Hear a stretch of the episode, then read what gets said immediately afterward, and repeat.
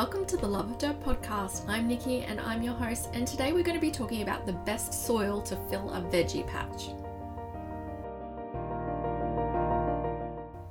Hey guys, welcome back to another episode. Uh, today we're going to be talking about the best soil to fill a veggie patch. So, if you've been following me for a while, you know that I'm a big advocate of no dig beds. I think they're the ideal setup for growing, setting up, and growing veggies. And we do the majority of our beds like this. However, you do need a lot of compost to get it going right. And good compost does take a lot of resources. So sometimes time, sometimes a lot of stuff that you need to bring in um, to make it. Um, and often we just don't have that. So what if you can't make a lasagna bed? So, what if you've got more space to cover? So, it's likely you're going to need to buy in some kind of soil to get started, growing media, compost, whatever.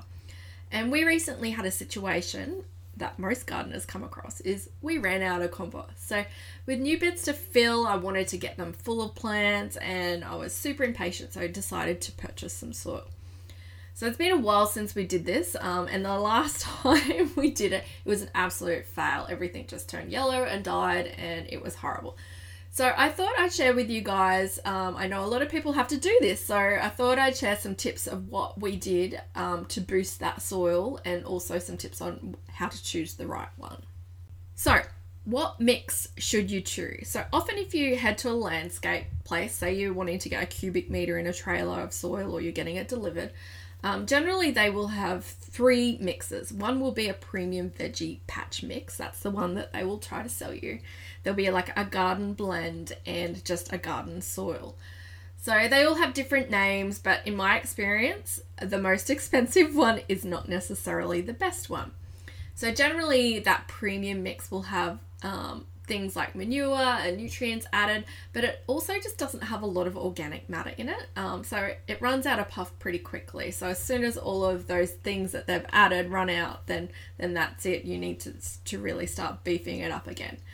Um, so my main tip is to really just go and have a look at it. Um, if you've been gardening for a while, you you may already have an idea of what good soil looks like, but what you want is something that looks loamy, not sand like, not clay like, and it should smell like the earth. It shouldn't shouldn't be dry. It shouldn't have any other smell than than than soil, basically.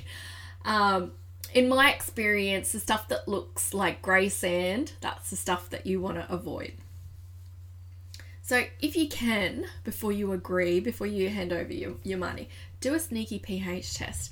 Um, in the past, I've found that a lot of the premium mixes, they're the ones that have the stuff added to them.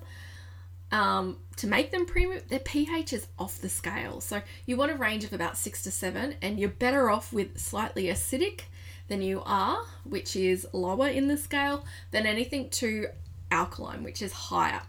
So acidic soil is a lot easier to fix. It's also plants seem to handle it a bit better.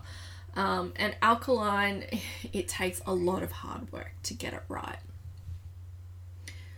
So, what do you add to this soil to make it really great? So, I'd recommend adding in um, some bought compost. Um, so, just a different brand, just off the shelf stuff. Just a bag, if you're filling up a two by one bed, just a bag will be enough. Um, just to add that organic matter in. I'd also add some manure. So, cow manure is our our pick of the bunch um, personally, but whatever you've got your hands on, if you've got chickens, um, that's fine. If you've got access to horse manure, that's fine. So do that, give it a bit of a mix. If you've got a worm farm, which if you're growing food, you absolutely need to get on top of um, growing, having your own um, way to get worm castings because it is the compost gold. So this is what you would really, really make your garden amazing. So add some worm castings.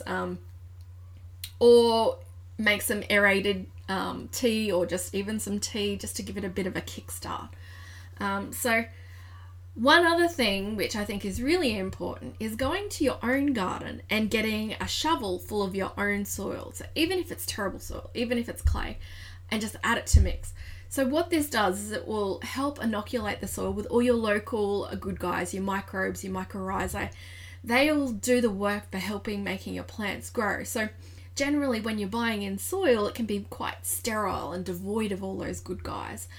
Um, so, what you want to do is change that by introducing these things. And your local guys are the best guys that you can add to the mix. Oh, and whatever I do, whenever I come across a worm, if I've got a new bed set up, if I find a worm, I chuck it in the new bed, even if it's stealing it from another established bed. Um, it's just giving that a bit of a kickstart. My number one tip is to be patient. It's going to take a while for it to come good. So sometimes you'll get lucky and you'll hit the jackpot with really good soil, and sometimes you don't. Sometimes you get a good batch, and the next week you go back and it's a dud. So often I find as well with bought soil, things will go really good for a couple of weeks and then boom, everything just turns yellow. Um, so keep an eye on things. You may need to top it up with some liquid fertilizer more often. Um, you may need to add extra layers of compost or manure um, before the end of the growing season. So just expect that it's going to take time to get exactly right, but your plants are going to let you know when it's not. So those are my tips for buying in your buying in soil and what to add to them. If you have any experiences with buying in soil for your garden, I would love to hear about it. So please hit me up on Instagram or Facebook um, and let me know. And feel free to share your tips with me because I'd love to know your experience. Until next week, I will speak to you then. Thanks for listening, guys. Thanks for listening to the Love of Dirt podcast. If you love this episode, please leave a review. To subscribe, check out other episodes, or grab some of my free food growing resources, head on over to loveofdirt.com.au forward slash podcast.